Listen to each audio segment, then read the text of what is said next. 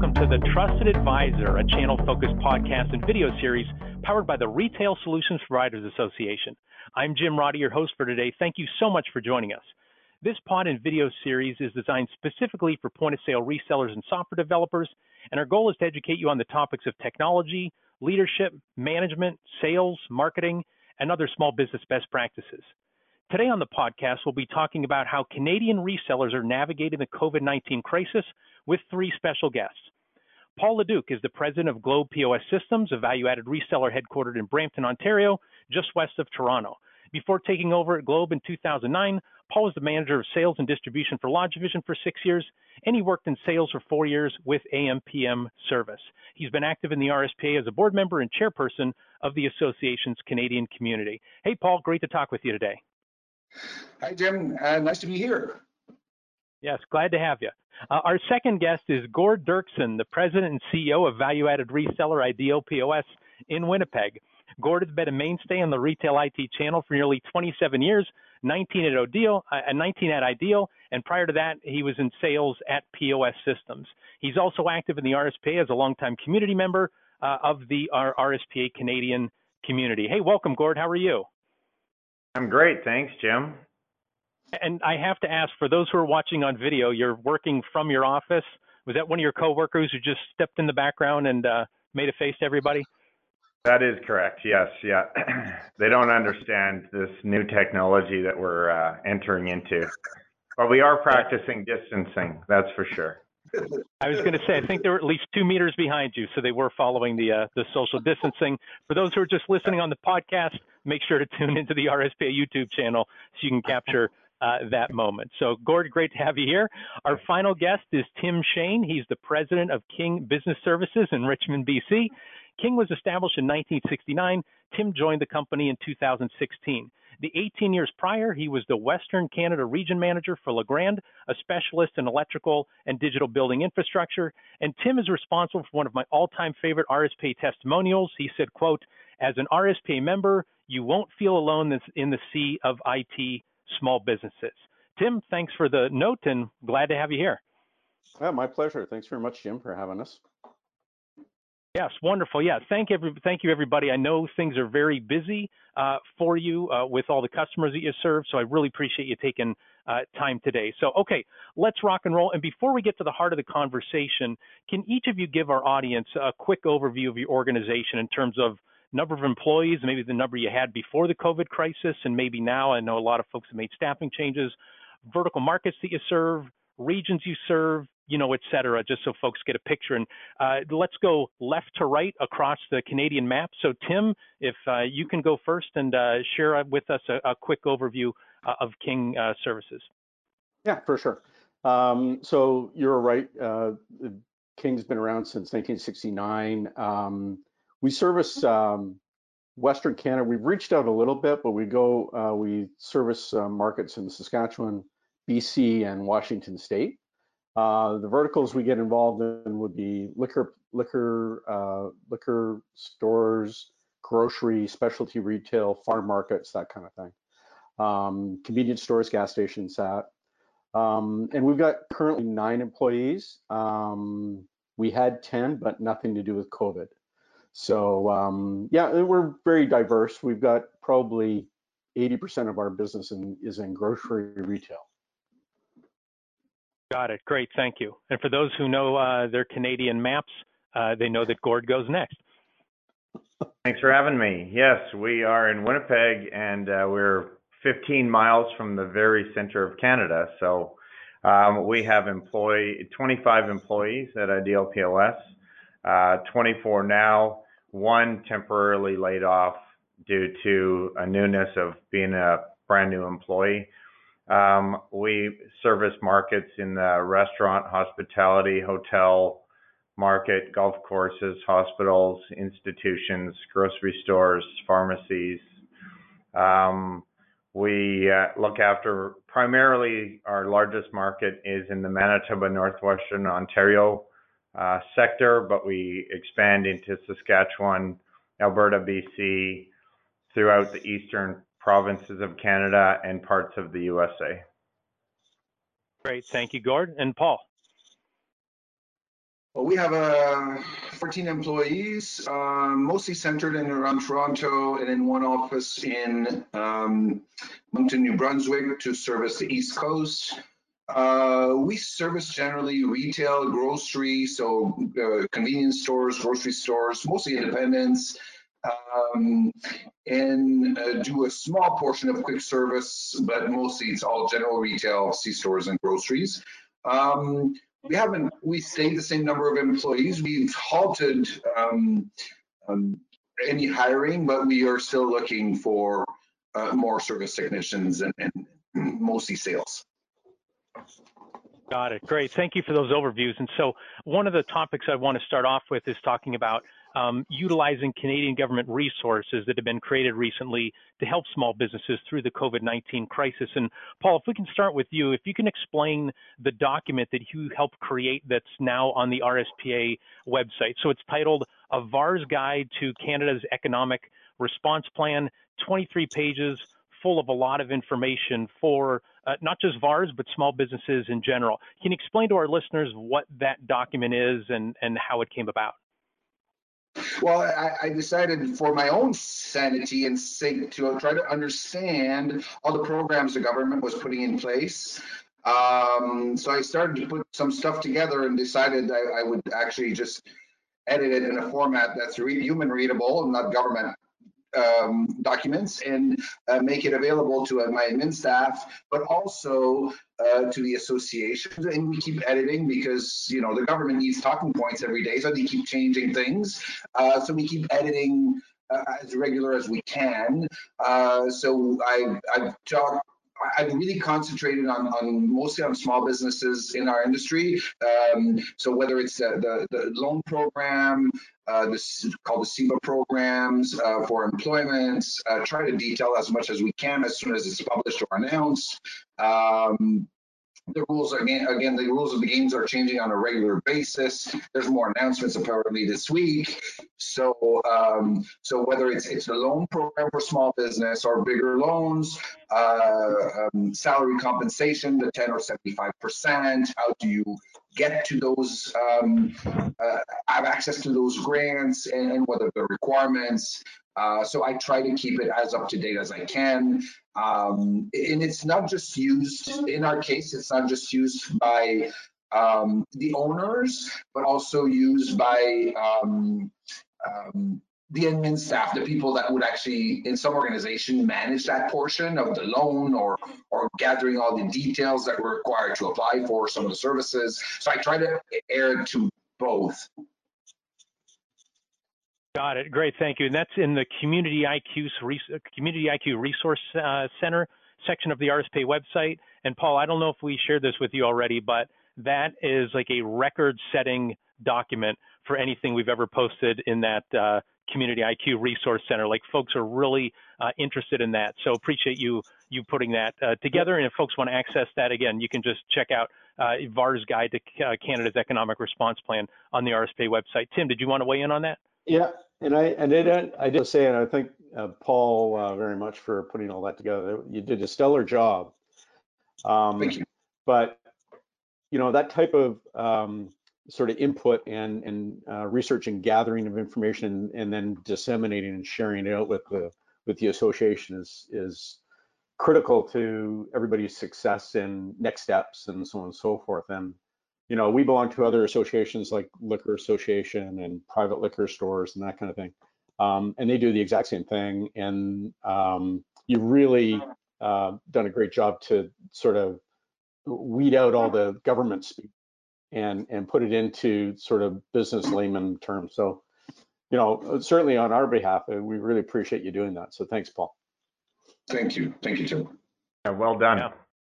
Wonderful. If it was legal, if it was legal, I'd ask you guys to shake hands or give each other a hug right now, but we can't do that uh, at, at, this point. Yeah, you can do a virtual fist bump. Will be the best yeah. you can do. Um, and there's more there's more resources uh, on the RSPA website beyond that. If you go to gorspa.org forward slash COVID hyphen resources, you'll get access to uh, that uh, Canadian document, and you'll also see a long list of other resources, insights from VARs and resellers. But don't go there yet listen to the rest of this podcast uh, so you can hear uh, how these three gentlemen are, are, approaching it. So I guess, Gord, if we can start this question with you, um, can you talk about how you're pursuing and utilizing those resources? So what specific programs have you gone after? What specific actions have you taken? And I guess for the context for our audience, we're recording this on April 15th because we know things can change, you know, from if not hour to hour, certainly uh, week to week. So uh, can you tell us, Gord, where have you started uh, with these programs? We started out with the wage subsidy that the Canadian government put through with the 10% uh, wage allowance through um, our payroll company. It was very painless. Uh, took five minutes for them to implement. Um, when they changed it to the 75%, which I believe is this week that we can start applying, our accounting team is on that um, to get the 75% uh, wage subsidy in place. Uh, we took advantage of the small business loan um, that uh, is interest free till 2022, and we uh, we uh, reached out to our banks to ask them what the process was from their end. Uh, they were very good at helping us with an activation code that we simply put in the website and we had it, I think, within four days. So it's already in place and uh, completed for two of our companies. And just to understand, when you say it's completed, like the form is completed or is the money already there? Do you have access the funds, to the money? Yeah, the funds are in the bank account. Yeah. Yeah, we completed it last Thursday and yesterday morning the funds were in the bank for being able to be used. Uh, wow, that seems uh, uh, quicker than I think a lot of people would have expected. Did you run into any obstacles along the way? Uh, no. You know, for navigating all this? No. No, um, we we deal with two different banks for two separate companies that we have, and both of them were supplied with an activation code directly from the bank. And we clicked on the link, we entered in the activation code, and uh, put in our payroll amount and stuff from our T4 from the previous year, and it was approved and deposited within days. It was very, right. very seamless. Yeah. That's great. And are there any next steps for you? Like, is this kind of the end of the road? Like, you've got the money and now you can just move forward and run your business? Or, uh, I guess, what are you thinking from these resources? What next steps are you anticipating? Um, we aren't anticipating ha- having to reach out to too much more, hoping that this will be over soon. Um, our provincial government has done the uh, the essential shutdown until April 28th. So we're anticipating another 13 days where non-essential businesses are um, required to be closed. In the meantime, our staff are continually working hard to maintain customers and get them up to speed and and clean their equipment or clean their remotely clean their stuff or or um, find a way to collect printers, clean them, and get them dropped back off, and so on. Got it. Great, Tim. Uh, same, I guess, set of questions for you. What actions have you taken to pursue those programs? Have you bumped into any obstacles so far? We haven't run into anything other than we're probably a time zone or two time zones behind. Uh, we went after the uh, the loan guarantee, which uh, we did Thursday morning, um, and we anticipate if Gord got his yesterday, then we'll get ours today. Um, so I don't I don't anticipate any issues with that. Um, we are we, we won't be able to apply for the wage subsidy for March, but certainly April and May will be uh, something we would apply for the wage subsidy. So haven't gotten through that process. Uh, like Gord mentioned, we're going to go through our payroll um, mm-hmm. provider. Uh, they've already given us the steps to take, so we just need to provide them the information and we're good to go. So yeah, I don't anticipate any uh, hangups. And uh, you know, just to follow up on the question that you asked them, what are the next steps? The next steps are to maintain some sort of continuity for our customers, as well as maintaining our our employee and uh, and uh, service levels to our customers. So um, that's going to go a long way to help us achieve those goals for sure. Got it. And just so if you can clarify, and maybe this is just my ignorance with uh, the system, you said you wouldn't do anything with the wage subsidy for March, but you would do it for April and May. Can you explain uh, why Yeah, that there's- is? Is it- There's, there's a criteria you have to meet as far as, um, it was thirty percent, now it's fifteen percent year, um, month, uh, year over year, same period. Uh, and we had a fairly good, um, a year last year and this year in March. But in April and May, um, we'll see a significant down. So we should be able to meet the criteria. Either way, we're gonna go with- get the ten percent.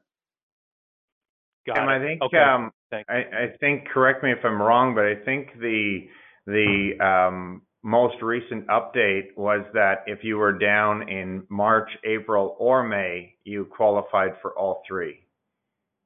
Is that not, is that uh, incorrect? Not, that, that is incorrect. You have to you have to have lost 15% in March of your revenue. Um, but you do can compare between your average of January, February this year or last year, March. Um, and if you don't have 15%, you can get the 75%. Uh, you can get the 10%, you can get the loan, but you can't get the 75%. So Correct. we got into that situation. I barely made it at, at 30% compared to my average because just like you, I had an amazing beginning of year. Um, and same thing last year. Um, so it was really hard. So I barely made the 30% or, 15, sorry, for March. Um, but yeah, it, it's 15% for March compared to last year or average of January, February in order to come. Now you have to do that every month. So even if you got your seventy-five percent in March, you have to do the same exercise in, in, um, April, May, and June.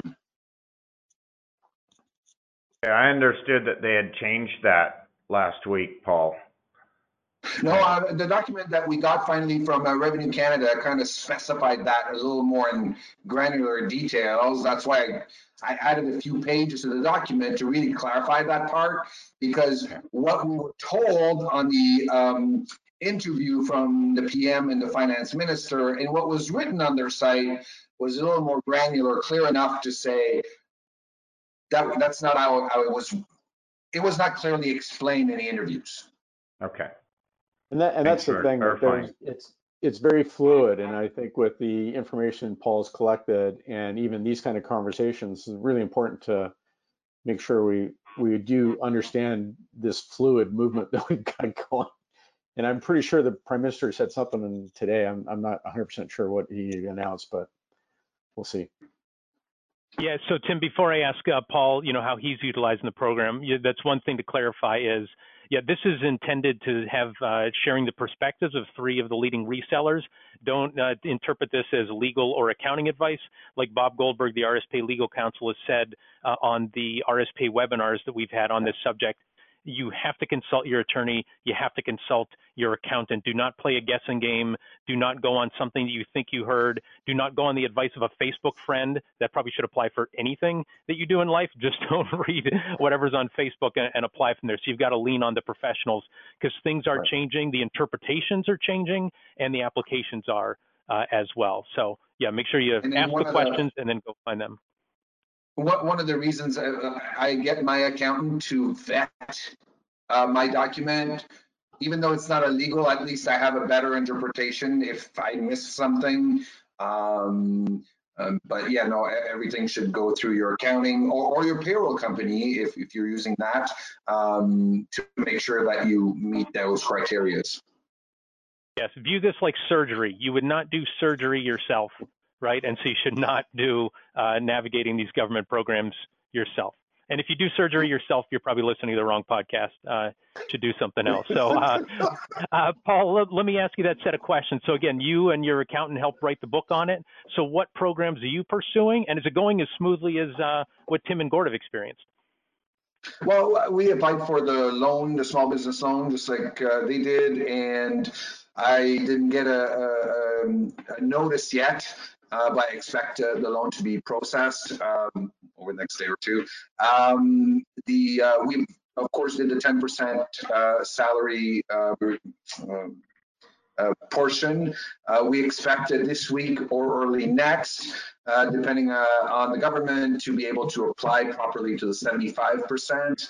Uh, we're meeting those criteria barely um, for, for, March, and then it, it, after that, it's going to be a need to see. It's reapply every month.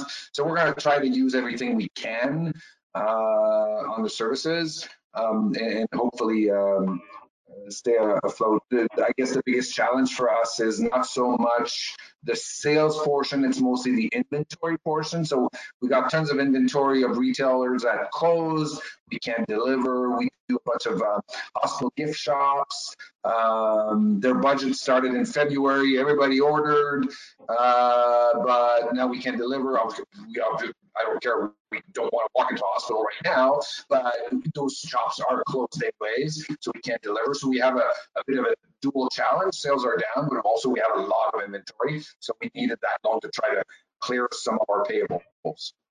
So those are services we're trying to use as much as we can. Got it. Thank you. And I'm curious, I'll just throw it out to the three of you, whoever wants to take this.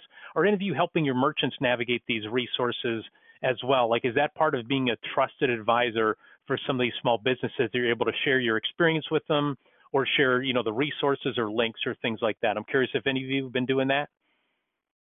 Well, we've uh, we've we've got a few requests and talked to a few merchants, and I've sent them uh, I've sent them the link to the RSPA website. It's fully open, and uh, sometimes it also uh, I even got some comments back. It's like, what's the RSPA? What does that do? How does that you know? So it kind of also opens a conversation with the merchant of you know here's what that does. It keeps me current, keeps me trained, keeps me right. So it also engaged that conversation. But in some cases, or in most cases, we send them to that link um, and uh, give them some guidance um, on what they can do. Um, always refer them to their accounting firms or, or, payroll firm to do the rest. Yeah, most most our merchants are well in tuned with everything. Um, they're way ahead of the curve and they understand. You know, there's there's some nuances to each business, so they they need to sort of get their own slant on things. But uh, everybody I've talked to, it's just a natural discussion about COVID. Um, everybody I've talked to, they're on top of everything. They're on top of business loan. They're on top of the wage subsidy, all of that. And we've and Gordy, you've run into that. Yeah, we've spent um, a vast um, amount of time with our staff that had downtime to reach out to the clients to see how they were doing, what they needed, if they needed assistance. We shared with them our experiences. Um, we're part of other associations as well locally, like the Restaurant Association, that we've shared all of their resources with our local restaurant owners. Uh, we have um, gone to social media, updated our web pages, um, and just kind of helped them get that information. We uh, increased our um, blog and our email blasts to our clients with more of this information so that they didn't have to go digging for it um, and that it could be at their uh, at their fingertips. Got it. Good. Okay. Well, I'm glad to hear that folks are leaning on you uh, for that because that's a big thing that we preach, you know, from an RSPA standpoint. And when I talk to leading resellers like yourself, you're not just technology providers. You're really uh, somebody that they can lean on as a, a business resource because being a business owner, as you guys know to some degree, is a lonely business, right? Because you've got so many things and it's not like you get to hang out with a lot of those folks. So I'm glad you guys are, are able to do that. So anything else on the government programs before we move on and talk about, about a few other different topics? Any other words of pearls of wisdom uh, to share with our listeners uh, in Canada? No, not that I can think of. Well, I'm, yeah. I'm glad to hear that. I didn't know. I, so, I, as for the listeners who uh, don't know this, so I'm not in Canada. I'm in Erie, Pennsylvania. So we have a team in the Ontario Hockey League, so I do claim dual citizenship, but I certainly don't have the knowledge of the inner workings of the uh, of the Canadian government. But I didn't know if I was going to show up and I was going to find a hot mess, or but it sounds like things are going as smoothly as they can, I guess, during a uh, a pandemic and doing emergency stuff. So uh, kudos it to you guys and thank you. It is a government program, so you can't expect it to run smoothly. But um, uh, all in all, it's it, they've been pretty responsive You're putting things in place as fast as they can for government. Yeah, and Got at the end of the got day, it. nobody plans for this, right? So they're they're going by the seat of their pants anyway, and just working with the systems they have. So yeah, they're probably doing the best they can for what they got. Got it. All right. Well, let's talk about, and you've touched on a little bit in terms of how you're working with your current customers and how you're approaching sales with them during the crisis. I guess, Gord, can you talk about the conversations that you're having, you know, beyond the, hey, we're just checking in with them? Can you talk about some of the technologies? Are you introducing new technologies to them? Are you reminding them about things? Is, is there an opportunity for downtime to do installs? Can you give us a lay of the land of how those sales conversations and activities are going in this new normal? Absolutely. Thanks, Jim. Um, we have spent a great deal of time with our clients reaching out to talk about little things of uh, building maintenance. Um, if they were having any kind of network troubles during peak times, now's the time to bring an electrician in to maybe get things looked at. Um, if they're closed anyway, they may as well get things addressed. Uh, from a technology perspective, we've really embraced the online ordering. Um, we've hired um, a few outside people to help us develop some online ordering pages, some web pages, um, some social media assistance to help our clients. Um, we've reached out to many that really had no idea on if they were going to survive till next week or not. And we talked to them about uh, the power of takeout in the restaurant world and delivery and in the beer and liquor stores, how they can go from you know the traditional i'm just going to go in and pick it up to now i can embrace delivery and pickup and curbside pickup and drive through um, and showing them the technologies of apps and um, and online ordering. And surprisingly it's really been embraced very well. Um, we've talked about contactless payments contactless ordering. We've talked about um, portable um, payments and having your delivery driver uh, take a portable device along, although it's a little harder with the contactless payment component to, to deal with that. But um, we've really uh, embraced that part of our business and um, has kept a good chunk of our staff really busy in an area that they didn't work in before. Got it. Thank you for those details. I just I want to follow up. You said social media help uh, for your clients. Can you paint that picture for our listeners in terms of how exactly are you doing that? How are you executing that?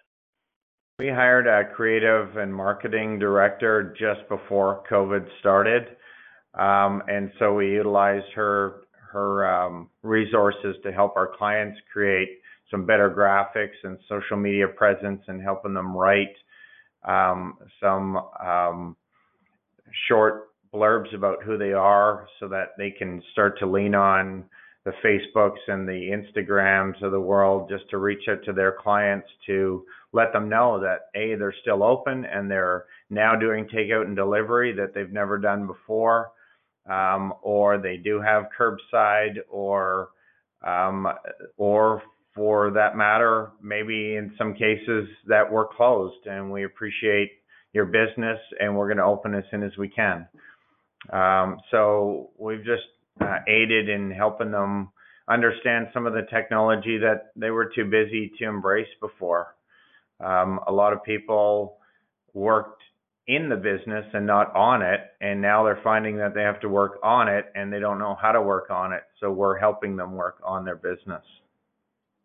Got it. That sounds that sounds great. I love that idea. Uh, Tim, can you talk about how are your sales conversations going? What are you engaging with your customers? You know, beyond um, how you handling COVID. Well, what things are you talking to them about, technology-wise and otherwise, to help them out? Yeah, obviously, a lot of the conversation centers around online store, uh, online presence. Um, it's funny from you know this association that we have and you know the trusted advisor type um, approach. Um, I had to talk to Paul on something the other day, and um, I was considering sending out a letter from the president to all our customers. And uh, I, I was talking to Paul on something else, and I'm going, okay, Paul, just this sounds like self-serving and taking advantage and opportunistic and all that kind of stuff. I gave an idea of what I was trying to get across in the messaging to our customers, and and Paul's response was was was very um, supportive. But the fact is that we're all we're trying to make sure is that the customers are not felt like they're left alone, and and we are still going to be there to help them. So I proceeded with the letter to a letter from the president to all our customers.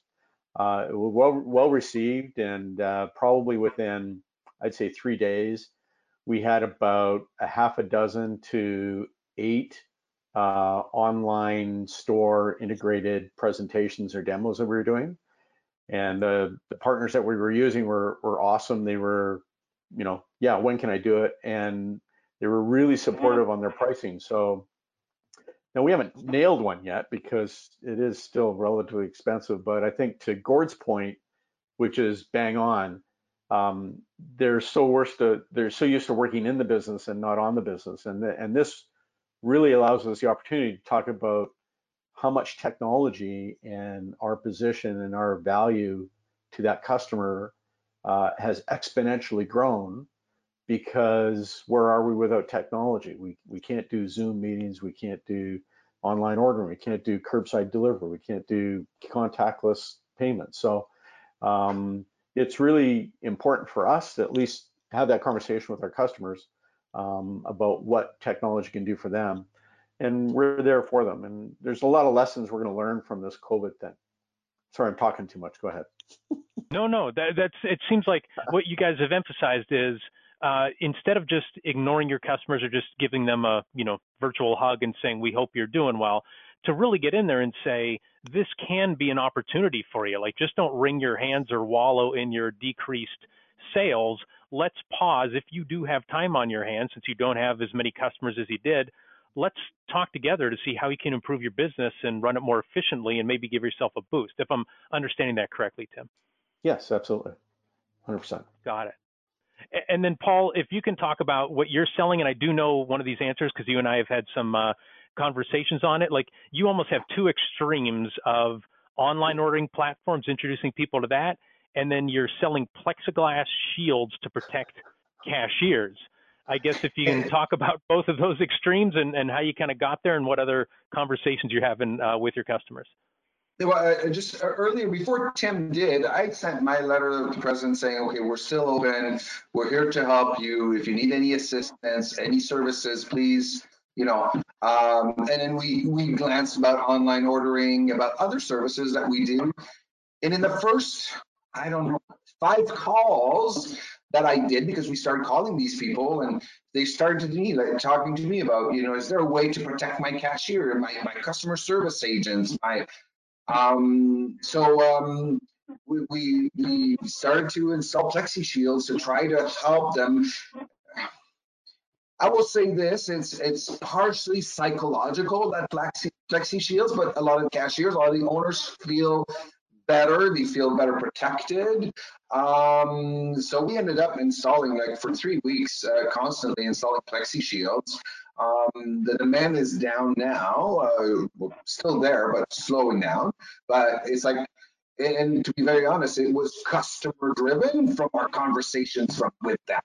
Um, so some restaurants slash quick service wanted something hanging from the ceiling or, or something that they could still give the food from underneath, uh, where cashiers on a traditional checkout wanted something attached. So, so we uh, started to do that in the process of, conver- of having the conversations with again online uh, we spend a lot of time especially in the first week or so two weeks updating software to customers upgrading their solutions in terms of you know, nothing they had to pay for. We just used that opportunity to do an upgrade during the day instead of at night, uh, do those types of things. And that also, you know, forced a conversation with the customer. Okay, we're, we're going to be upgrading due to the new version. Uh, is there anything that we can address at the same time? Functionalities, uh, have those conversations. So that part had no cost to them. It was just again engaging conversation and then we got into online and addressing their you know today's need um, but also looking at the future uh, i think we're all, you know in ontario right now we're, we're, we're stay uh, stay at home order until may 12th I think I'm smart enough to know that it's going to go to June. Um, and this thing is not over. We still got, to you know, 12, 18, 24 months, who knows at this point, everybody's throwing numbers in the air of this social distancing and, and, you know, probable waves. And so, so we're really having this conversation with the customers, say, okay, I know you're looking at now, and some of them are slam with online order and doing their own reheat thingy of of uh, of uh, curbside pickups and emails, and it's totally disorganized, and that's why they're stuck. So we really have those conversations with them um, and telling them like, okay, so right now in the first phase, uh, let's look at what we can do now, what we can do in 90 days from now. So uh, you know, the online platforms, some are small independents. We, we, we had a deal offer going on because of COVID on, on one of our platform. We said, okay, well, sign the contract, give your deposit, and then we'll work with you in 30 or 40 days to say, okay, let's look at next phase, but don't miss that opportunity of that deal going on because it was really impressive. Um, um, some of the platforms that we worked with, um, they were free for three months. So some of the restaurants, we said, okay, well, you know, here's an option. It's it's going to ask you to do some work, but at least you have an online platform for now, and you have three months to test it. If it doesn't work for you, fine. In three months, throw it away. Um, you, you spent no money, so just some time. Um, if uh, if it works for you, then you have an option for the future. Um, yeah. So we kind of took that address in that conversation. Um, and yeah, Plexi Shield was just customer driven, customer demand. And it's like not even something I would have even thought of on my own. Yeah, exactly. I, I got to tell you, um, I want to say that uh, the Sobeys uh, announced they were putting in uh, the PlexiGuard um, shields for their staff like on a Tuesday. And we've got a mm-hmm. couple customers. One's got 32 locations, the other one has 37. And within two days, every one of those stores had deployed those shields in one form or another, whether it was hanging from the ceiling or whether it was a a, a T-bar frame or whatever. Didn't even give me a chance to look for a supplier. I got what? What? but I, yeah. I mean, I, I, I'd say that uh, those are the kind of things you just don't expect, right? Right. Yeah. This is a time with your customers. It seems like you have to reach out, listen to them, and you have to react, like you said, very quickly and get very creative. Like it can't be, well, here's what we've always done, or we'll get to that next week. Like it's got to be a turn around very quickly in order to to take advantage and, and strike while the iron's hot and and take advantage of uh, their opportunity to to serve them and, and help out with their needs. Um, well, let's pause here for a moment uh, for commercial break and let our listeners and viewers know that an RSPA membership has never been more valuable or affordable. The RSPA recently expanded its VAR and ISV member benefits to include discounts on health insurance, HR services, office supplies, and shipping. Also, RSPA members have access to a legal advisor, security advisor, sales coach, and a VAR and ISV business advisor. That's all included in your annual RSP membership, which for Canadian resellers starts at, if you're looking at the value of the Canadian US dollar today, $350 a year. That's 96 cents a day for these high value services. For my fellow Americans who are too lazy to do the conversion on their own, that's $250 a year for resellers, uh, 68 cents a day in the US. Uh, without an RSP membership, you'll either spend thousands of dollars paying an outside consultant who doesn't know the channel, or you'll end up going it alone during these turbulent times in our industry. You can accelerate your success by joining the RSPA today. And again, make sure you check out our COVID 19 Resource Center. You can go to gorspa.org forward slash COVID hyphen resources. And we have a lot of information there for VARs and ISVs. Also, we want to make sure to say thank you to our sponsors who support the RSPA community and make this podcast and video series possible. Our platinum sponsors are Blue Star, Heartland, ScanSource, and Shift4 Payments. And to receive the benefits of an RSPA membership or RSPA sponsorship, email membership at gorspa.org. Okay, so we talked about the sales standpoint. Can you talk about your staffing levels, your service tactics? And Gord, if we can start with you, like the folks who are watching on video, you're working from your office. You said you're able to have people come in your office because you have a whole lot of space there. Can you talk about, I guess, how you're handling things internally from a staffing standpoint, and then what you're doing for those service calls uh, to make sure that folks are protected, both your employees and your merchants? Sure, Jim. so our office is locked. Um, clients can't come in. Um, courier services, deliveries are all brought to an unmanned area, remotely unlocked by door, monitored by security camera. So we're handling all that through a contactless environment where they all have their own access to coming into the building, uh, provided we unlock the door. Uh, so we're handling all the pickups and and um, and courier services that way. Um, 90% of our service tech on call stuff we're organizing when the store is closed and that somebody can unlock the door, let our staff in, do the work, and let them go. So we we uh, respect the social distancing. Um, we are working in the office um, for a few reasons. One is we test so many solutions and we need to test it on our equipment. Um, and it just didn't make sense for everyone to work from home and call somebody at the office to see if they could go and test the device because now it took two people for every one job. Um, however, we have segregated the office so that each employee has um, just as much or more room than they would in their own house if they were by themselves. And they have their own corner. They've, um, they've they're all separated, working on their stuff, and we're collaborating through um, team meetings, online, Zoom, Uber, whatever it might take for that. As far as emergency calls go, we've had clients that have had a printer or terminal go down that have uh, sent one of their employees here, dropped it off in our air, in our uh, pickup area, drop off. Our guys have disinfected everything, cleaned the equipment, and put it back there, and they came back to pick it up um, is how we've been working to date, and it seemed to have worked quite well. There's a few that we had to go on site, which we provided PPE uh, for our um, our staff, uh, hand sanitizer in every corner and every door, um, disinfectant wipes, um, and uh, everyone is restricted to one vehicle. Company vehicles, one per tech. They're what they used to share no longer are shared vehicles.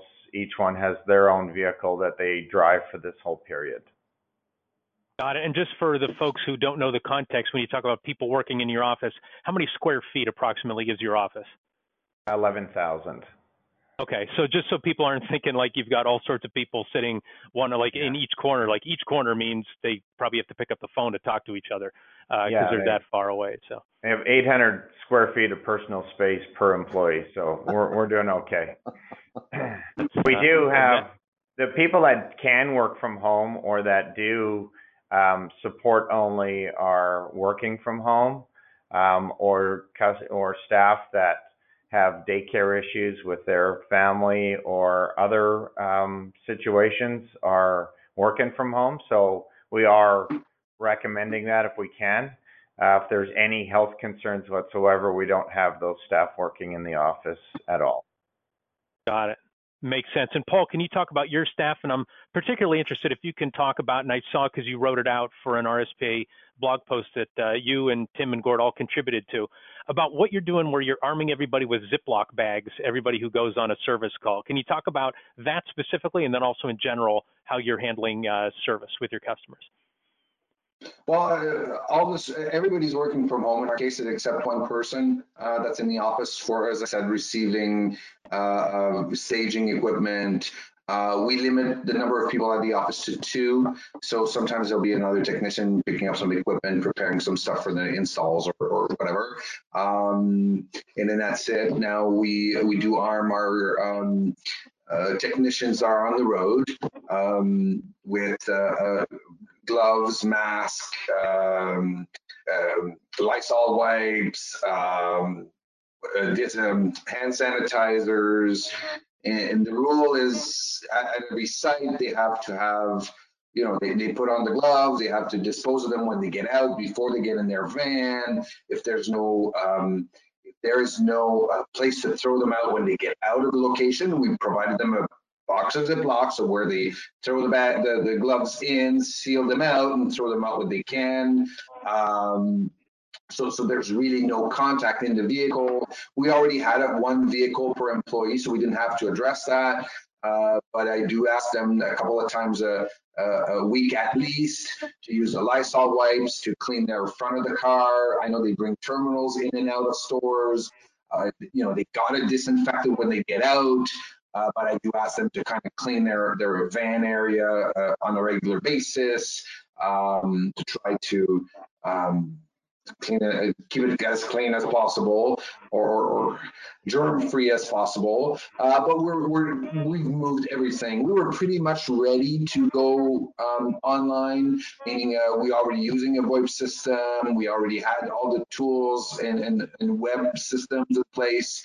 Uh, whether you know with, with, our CRM, with our ordering or quoting system, uh, everything's kind of already online. So it was pretty easy for us to do the transition.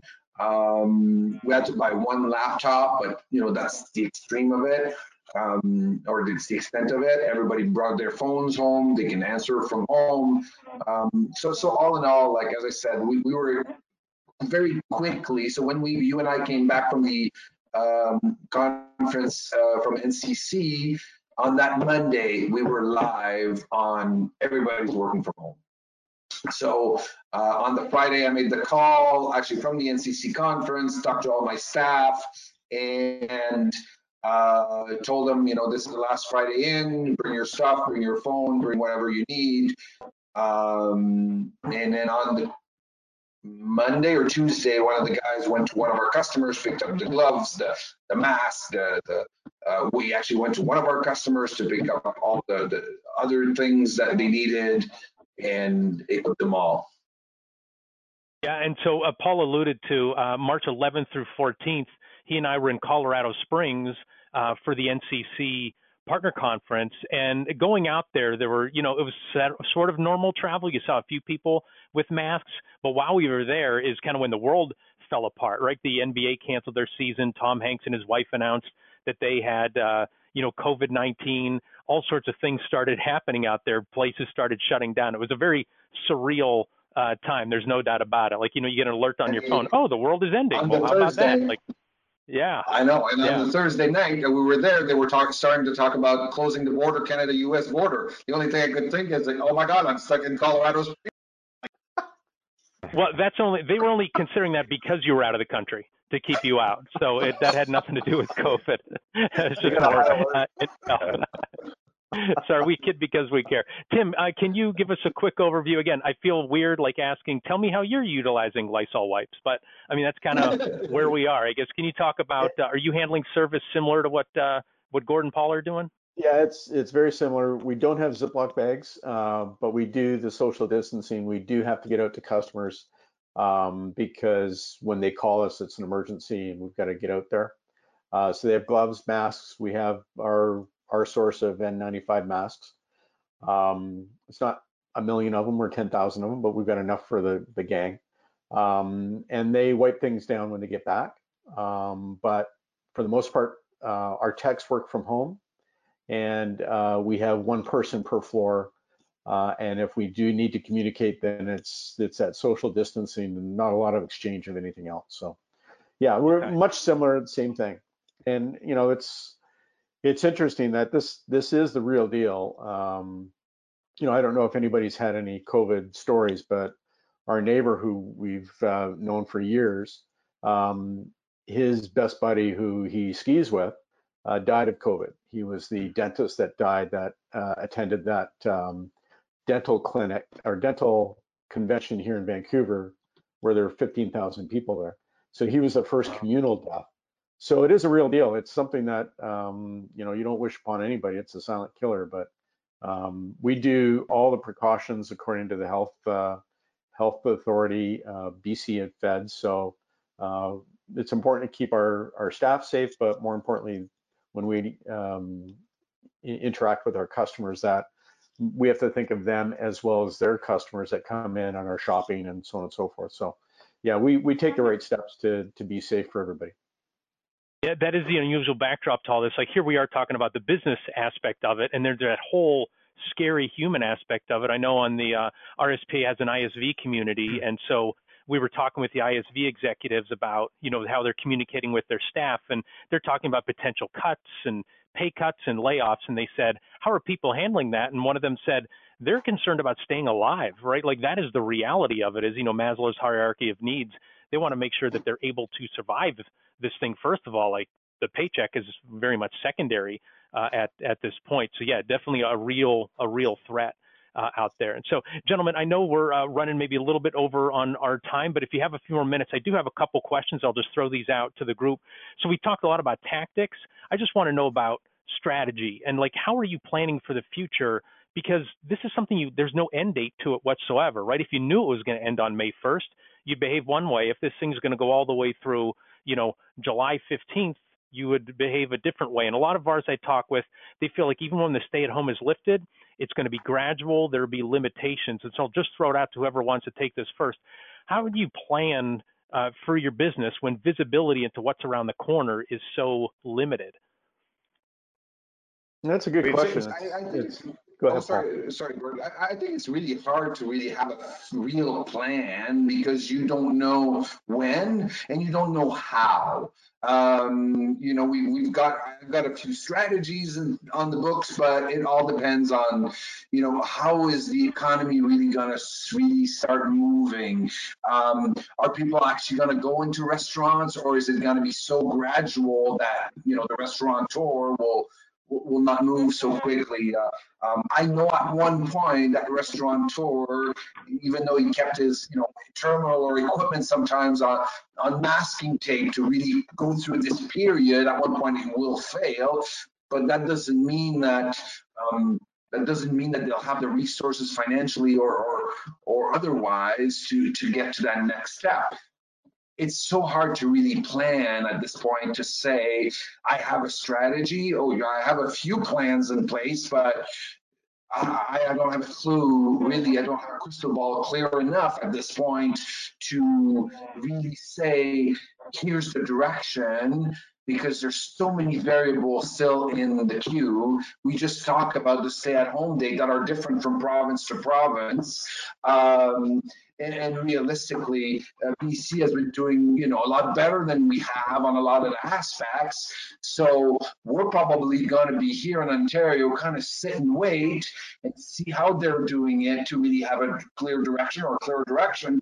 And me as a business person will have a better understanding on how the uh, small merchants are actually adapting to the you know opening their business and what they're really going to put in place to really protect their staff and their employees. So, and is it is it really going to all of a sudden really line up? People are going to line up because the bookstore has been closed for six weeks, or is it going to be yeah. so gradual? So again, it, it's all part of the equation that we have so many knowledge, so, so less knowledge it's really hard to really have a plan. Yeah, it's like an algebra problem where it has A plus B plus C plus D equals what, and you're like, well, I don't even know what any of those letters represent. I guess uh, Paul, uh, I'm sorry, uh, Gord, uh, and then Tim, if you could talk about your strategies. Yeah, like Paul said, it's hard to know what the strategy is. We um, are treating this like um, it's our first day of opening a brand new business or a brand new restaurant, and we're making sure that every tabletop is clean and every piece of silverware is shiny and every cup is ready to go. So whenever the the doors open for our customers, that we're there to look after them. Um, our education level has gone through the roof. The support from the community has been phenomenal from the IT world to teach us on things that we didn't have time to learn before, um, sharpen our tools, sharpen our pencils, sharpen our minds on what is out there, learning strategies, um, just going back to the basics and teaching people how we got to where we got um, and where we started with, uh, or what we started with, and where we started from, and where we want to go. So, as far as the plan goes, we have a vision that we're going to have to continually do more and more Zoom meetings, more and more webinars, more and more education, more and more training online, uh, more and more unique ways to service our customers in a socially distant, respectful form. Um, and um, yeah, you know, and finding new markets. Like the plexiglass part is is a short term unique thing that everyone started asking about. But what else is there? What else are there for um, getting messages out? And does that mean better digital display for our clients to explain the process when you come in the store? Are we in the sticker business so we have to put footprints on the floor to tell people where to stand? Um, are we doing better jobs with kiosks and self-service stuff within stores? Um, are we entering a brand new curbside ordering solution through our smartphones where people are ordering through the plexiglass and without talking? So we're trying to be ready for all the new possibilities and get good at the ones that we know we can get good at. Got it. Thank you. Tim. Yeah, I, you know what, I'd have to agree uh, with both Paul and Gord. Um, I mean, my sense is that we're we're quite in tune with with the same type of thinking, such as honkering in on education and and this, that, the other thing, uh, taking a look at internal uh, systems and procedures that you can improve on, so that when it does come back. Um, but over the last couple weeks, I've been looking at post-COVID and what that looks like, and you really do you know, to Paul's point and certainly to Gord's point, is you really have to assess the fluid movement as it is right now. I don't know about you guys, but I did not see the plexiglass thing coming at all. But there might be a plexiglass thing coming, like Gord mentioned. So there's all those sort of unknowns, but you have to assess it as you go and then and then make certain assumptions, right? With any kind of strategy, any kind of planning, you got to make some assumptions and and and categorize each of those items and say, okay, well, if this is going to happen, then here the, here's where technology is going to help, or here the you know the the stuff in our basket is going to help customers, whether it's new or existing or or whatever. And the and the other big thing is is investing in education. Um, to Gord's point, I mean, you know what? I you see these emails fly back and forth with our vendors and our partners, and it's like, yeah, okay, I'll get to, it, I'll get to it. It's like now it's like, okay, I've, I've got I've got to get close to this because we're going to be the resource for uh, anybody that's coming out of this tunnel, and we don't know what it looks like. I, I don't think anybody knows what it looks like, but it, it really is going to be uh, up to us to make sure that the retail space, the food and beverage hospitality space, even though with the new reality, uh, that landscape is going to look a lot different, and we need to be there to to be the resource for that consultant, the advisor, whatever it might be. Yeah. I, I hope I summarized that correctly, eh, Gord? Yeah. Just longer words, that's all. Yeah. I'll, So I'll my say that I I never, I never participated in more training and podcasts and that that I've done in the last probably 15 years of, of you know watching podcasts and, and trying to stay on top of information and uh, all sorts of trainings on, on technology that you know yeah, yeah, I'll get to it. And now I have all the time in the world. So uh, never seen so many of those in my life, I don't think. Yeah, as a matter of fact, I'm going to replay this and remember what exactly I said. I'm going to Good, sit on happy to my seat. Okay, what did Gord say again? I forget. Oh, what was it? 13 minutes. Okay, that's what it was. Just like all the time, right, Tim? Yeah, that's just like all the time. Yeah. That's right. He's Yeah, people are learning podcasts and, and relearning webinars. So, well, my last question again, gentlemen, thanks so much for your time today. My last question, and thanks for, for staying some extra time uh, with us, is, and we'll take this one again. Uh, we'll do it the different direction. We'll start in the east and we'll head over to the west. I'm just curious, personally, how are you all holding up? I mean, you've poured so much time and energy and money into your business, and then in a span of weeks, it's turned upside down, right? It's like you're, you know, a Rubik's cube trying to figure it out, get it nice and neat, and somebody just like dropped it off the top of a building, and it's, you know, in a whole bunch of pieces you're trying to figure out. And so you've got a responsibility to your family, your employees, their families, your customers, their patrons, and I mean, you're all upbeat guys, but you've kind of been getting beat up quite a bit lately with the whole what COVID-19 has done to uh, the economy and everything. So I guess Paul, can you share, you know, how are you holding up through all this? Uh, I'll say I have my good days and bad days. Um, I, I think my biggest worry is, my staff, uh, my technicians on the road, uh, their safety. You know, it's it's great to be an essential service, to be able to pay the rent and keep all these family fed. But some days it's like, is it really sometimes worth the risk of you know, getting one of my employees sick for weeks and their entire family? I don't know. I just I go through this phase once in a while, or um, it, it's uh, it's that's the risk part. I, I, think the pieces going back and forth and changing tomorrow. Yeah, it's faster than we're used to, but that's been our business for the last ten years. What we are doing three years ago is not the same as today. We just experienced it in a in a you know two three weeks period change instead of two three years. But but I think we've all adapted to this change in our industry. I think it's more the risk part for my staff that I get really worried about. I think the rest I'll figure it out as we go. And I know I'm not the only one to, you know, try to juggle between a reality and a bunch of suppositions and and, and so uh, that part I think I've managed okay. It's more the, the risk part to the staff that I get really uncomfortable at times. Yeah. Yeah. No, thank you for that. Gord, how are you holding up? Um, doing well, thanks, Jim. Uh, we we're like Paul. Um, we have our ups and downs. Uh, some days you come in and go, "What are we doing? Why are we here? Why are we? Why do we not just shut everything right down?" And then the next day you wake up and go, "Wait, they need us. They do need mm-hmm. us, and the staff need us." and the staff's families need us, and the customers need us. And they need us from a moral support perspective. They need us from uh, just an uplifting and a positive inspiration. Um, everyone reads and sees the news, and everything is doom and gloom everywhere you turn. And one more death is the world coming to an end and and it just there you're just looking at numbers on the news to see how many more came in today um, and it's just it's it's not the news you want to turn on to. We've gotten to a point where we just don't want to turn it on. We don't turn it on.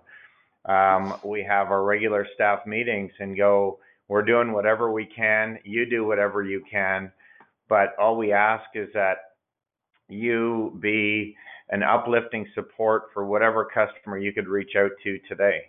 Because um, somebody else could be having a bad day and you could be on your good day. So why not flatten that curve and keep everyone relatively happy?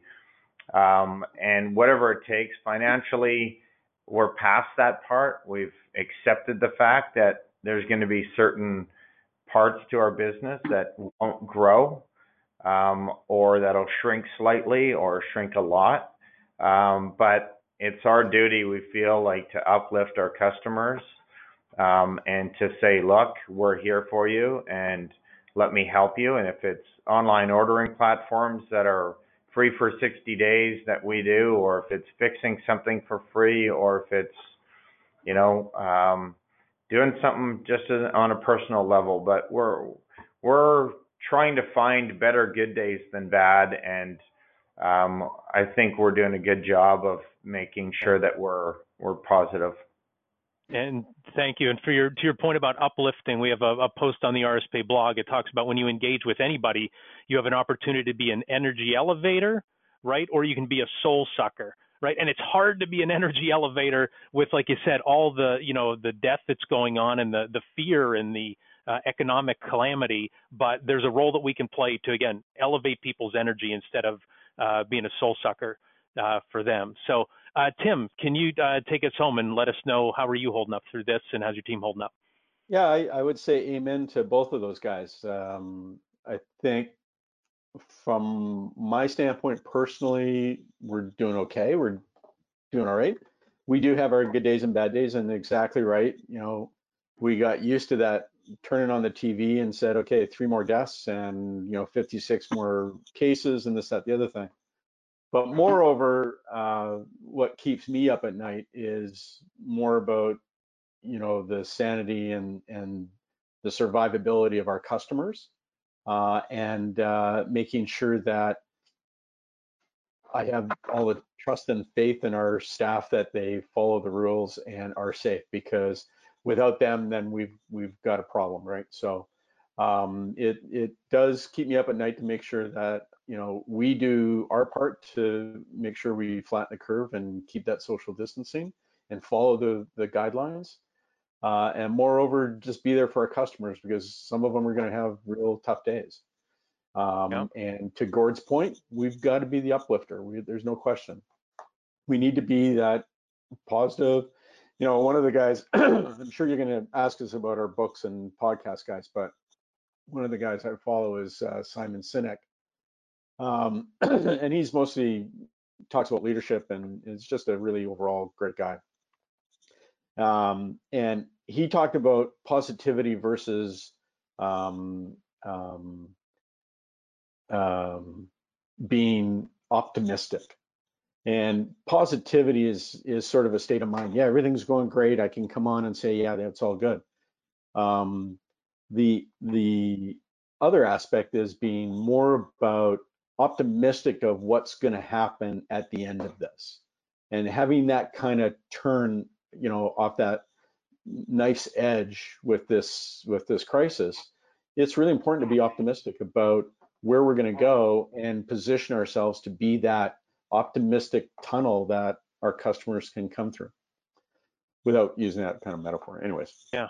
Yeah. But yeah no i appreciate that and it's we sh- we could lift people up and they can draw inspiration and who knows where they're going to get it from like i was on linkedin and i believe it was ali haskell from rsp member cbs north star in southern california and she said something effective today means we're one more day closer to normal right? So don't be looking out, when's this going to end? What time? I'm getting impatient, but you're here's today. And because today is here, now we're one day closer to normal. So, well, gentlemen, thank you very much. And uh, to our listeners, we hope you enjoyed our discussion today. If you did, be sure to subscribe to the RSPA YouTube channel and the Trusted Advisor podcast so you never miss an episode. We'd also appreciate if you'd rate us wherever you find your favorite podcast. If you'd like to learn more best practices for VARs and ISVs in the point of sale channel, uh, check out the RSPA blog. You can find it at gorspa.org and then clicking on RSPA blog. Before we go again, thanks to Paul, Gord, and Tim for sharing their wisdom with us today. Gentlemen, that was great stuff. Uh, and thanks also to RSPA Marcom manager Chris Arnold for his production work, Joseph McDade for our music, and last but not least, Thanks so much to you for listening.